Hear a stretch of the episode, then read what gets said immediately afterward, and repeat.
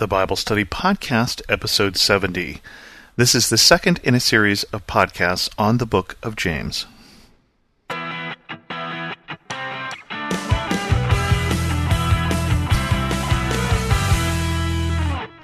Welcome to the Bible Study Podcast. I'm your host, Chris Christensen. As we started to see from last week's episode, James is a book about practical faith, and James continues on in that theme here in James 2. My brothers, as believers in our glorious Lord Jesus Christ, don't show favoritism. Suppose a man comes into your meeting wearing a gold ring and fine clothes, and a poor man in shabby clothes also comes in. If you show special attention to the man wearing fine clothes and say, Here's a good seat for you, but say to the poor man, You stand there, or sit on the floor by my feet, have you not discriminated among yourselves and become judges with evil thoughts? Listen, my dear brothers, has not God chosen those who are poor in the eyes of the world to be rich in faith and to inherit the kingdom he promised those who love him? But you have insulted the poor. Is it not the rich who are exploiting you? Are they not the ones dragging you into court? Are they not the ones who are slandering the noble name of him to whom you belong? James is dealing with a very real issue in the church of his day, but I think also a very real issue in the church of today and that is we show partiality. We pick and choose those to whom we will welcome. We are more welcoming perhaps to someone who is rich because they're like us, or perhaps we're more welcoming because there's that deficit in the church budget and this looks like somebody who could help. Or they look like somebody who is smart and we think we'd like to get to know them, or a hundred different reasons and then the poor person who comes in may be poor, they may look homeless, they may have tattoos or they may and or they may look like they don't belong because they don't know how to dress for church or they may not. There's a hundred different reasons why we may show favoritism to one or partiality to one over the other.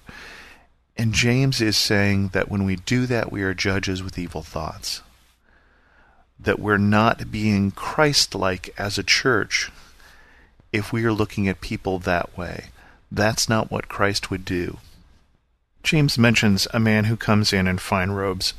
I'll have to say that, to, in all honesty, this is an area where I've been a bit subversive in my church. When I started coming to the church that I'm in, and I'm in Silicon Valley, so this is a place where when people go to work, they go to work in jeans and shorts, maybe even to church at the time that we started going to our church, and this was back in the 80s, our church was more formal. It was more of a suit and tie sort of place, or at least a tie. And when I started working with the youth in particular, and they didn't dress that way, I started dressing down for church, and I was doing teaching at the time, so I was standing up in front of a class of people. So I figured I could get away with it because I was teaching adults, and I was teaching about 50 adults at the time. And I could get away with dressing down, and I wanted to start of move the church to a place where suits are fine, but where we could be comfortable with not having to dress up for church. Because for me, I felt that that was a little way of making us more comfortable with the person who comes in not wearing fine robes, of the person who comes in. Maybe it's just because they're a kid and they don't know what to wear to church. You know, when I say what to wear, as if that were important. I remember one of the kids who we got to know well. The first time I remember seeing him was at a confirmation class, and he came with a heavy metal t shirt and his hairs particularly moosed up into horns. and I think the t shirt said, I, I said it was a heavy metal t shirt, but I think the t shirt said, Be glad I'm not your kid. This is the kind of person who should be in church because all kinds of people should be in church. James is asking us not to judge people based on what they wear. That that is not what Christ does. He uses rich and poor, but I think the whole concept can be extended. We should get over this worldly mindset that looks at people and says good, bad, that looks at people and says useful, useless, that looks at people and says valuable, worthless. And that's this theme here that James is dealing with. And then he goes into the practical matter of, and why are you being favorable to the rich? one, God actually favors the poor, if anything, and two, the rich were exploiting the church at the time, he said. The rich were dragging them into the court. So why are you fawning over these people who were causing you so many problems? And he goes on, if you really keep the royal law found in Scripture, love your neighbor as yourself, you are doing right. But if you show favoritism, you sin and are convicted by the law as lawbreakers. For whoever keeps the whole law and yet stumbles at just one point is guilty of breaking all of it. For he who said, Do not commit adultery, also said, Do not murder. If you do not commit adultery, but you do murder, you become a lawbreaker. So James is saying that love your neighbor as yourself. This is what this issue is here that not showing favoritism is a way that we love our neighbor as ourselves, and that that is part of the law. And I say the law here, that is part of what the scripture tells us is the heart of God. That is part of what God wants us to be doing as we're in relationship with Him. And he says you can't just say, well, I'm going to only do the seven of the Ten Commandments. You know, that the law is about what pleases God, and if you don't do three of them, it doesn't really matter which three, or if you don't do one of them, it doesn't really matter which one. We are sinners once we sin at any one point, and this is one of those points he wants to hammer down. Speak and act as those who are going to be judged by the law that gives freedom, because judgment without mercy will be shown to anyone who has not been merciful. Mercy triumphs over judgment. What does it mean to speak and act as one who is going to be judged by the law? I think partly it means cut other people some slack because what you yourself do is also being watched. Don't you want people to cut you some slack? Don't you want God to cut you some slack when you screw up? Then act that way towards others. Mercy triumphs over judgment. Again, we've talked about mercy in earlier shows, but Grace and mercy are similar things. Grace is when you get what you don't deserve that is good, and mercy is when you don't get what you do deserve, which is punishment.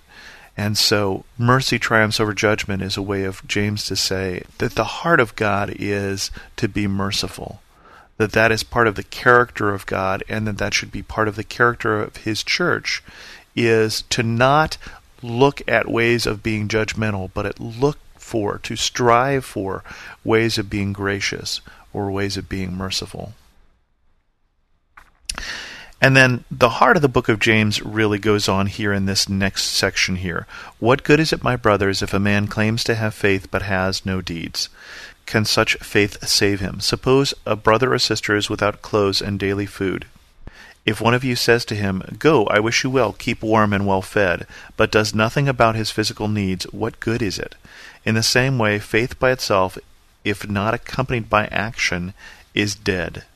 But someone will say, You have faith, I have deeds. Show me your faith without deeds, and I will show you my faith by what I do. James is saying here that the evidence of faith is action. It's not enough to just say, I believe. What good does that do? What does that accomplish? And this poignant example here of somebody who is hungry or without food and someone just wishing them well. Someone without food needs food. Someone without clothes needs clothes. And faith needs to be acted out in a practical way in those situations. Deeds are how we show faith. You believe there is one God, good. Even the demons believe that and shudder. The first time I read that, I remember being surprised, but it's true that Satan and the demons were there in the presence of God in heaven. Now, they chose to be disobedient and fell from grace, but they know who God is. Satan isn't an atheist or even an agnostic. Satan is a believer. Satan believes in God. Now, he disobeyed God, but it's not a question of he disobeyed because he wasn't sure of the presence of God. And the demons are all that way too. And he says, So you believe in God. So what? Satan believes in God. But Satan chose to be disobedient What do you choose to do? Satan believes in God and shudders because he knows that he is under judgment for his actions. How about you? You foolish man, do you want evidence that faith without deeds is useless? Was not our ancestor Abraham considered righteous for what he did when he offered his son Isaac on the altar? You see that his faith and his actions were working together, and his faith was made complete by what he did. And the scripture was fulfilled that says, Abraham believed God, and it was credited to him as righteousness. And he was called God's friend. You see that a person is justified by what he does, and not by faith alone. And this is where I say that this is a counterbalance to the book of Romans. Because Romans, which we just studied, says we are justified by grace through faith, not by what we have done. And this is a section here that some of the reformers, for instance, uh, Luther had trouble with the book of James and called it a gospel of straw because it was such a counterbalance to the book of Romans, which is where he understood faith through. So let's take this and put it in context here. Abraham considered righteous for what he did. So Abraham was put to the test. Abraham didn't just say, I believe that God can get us out of this. He didn't just say, I believe that God can provide a way out. He did say that, but we know that he had faith because of what he did. The deeds become the evidence of faith the fruit that we bear becomes the evidence of faith. In the same way, was not even Rahab the prostitute considered righteous for what she did when she gave lodging to the spies and sent them off in a different direction?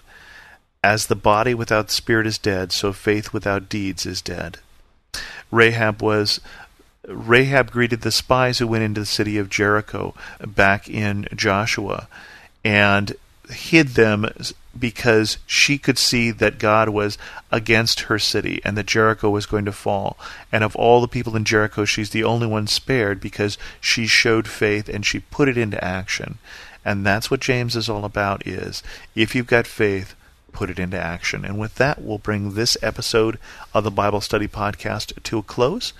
Feel free to send me email at host at thebiblestudypodcast.com or leave a comment at thebiblestudypodcast.com. As always, Thanks so much for listening.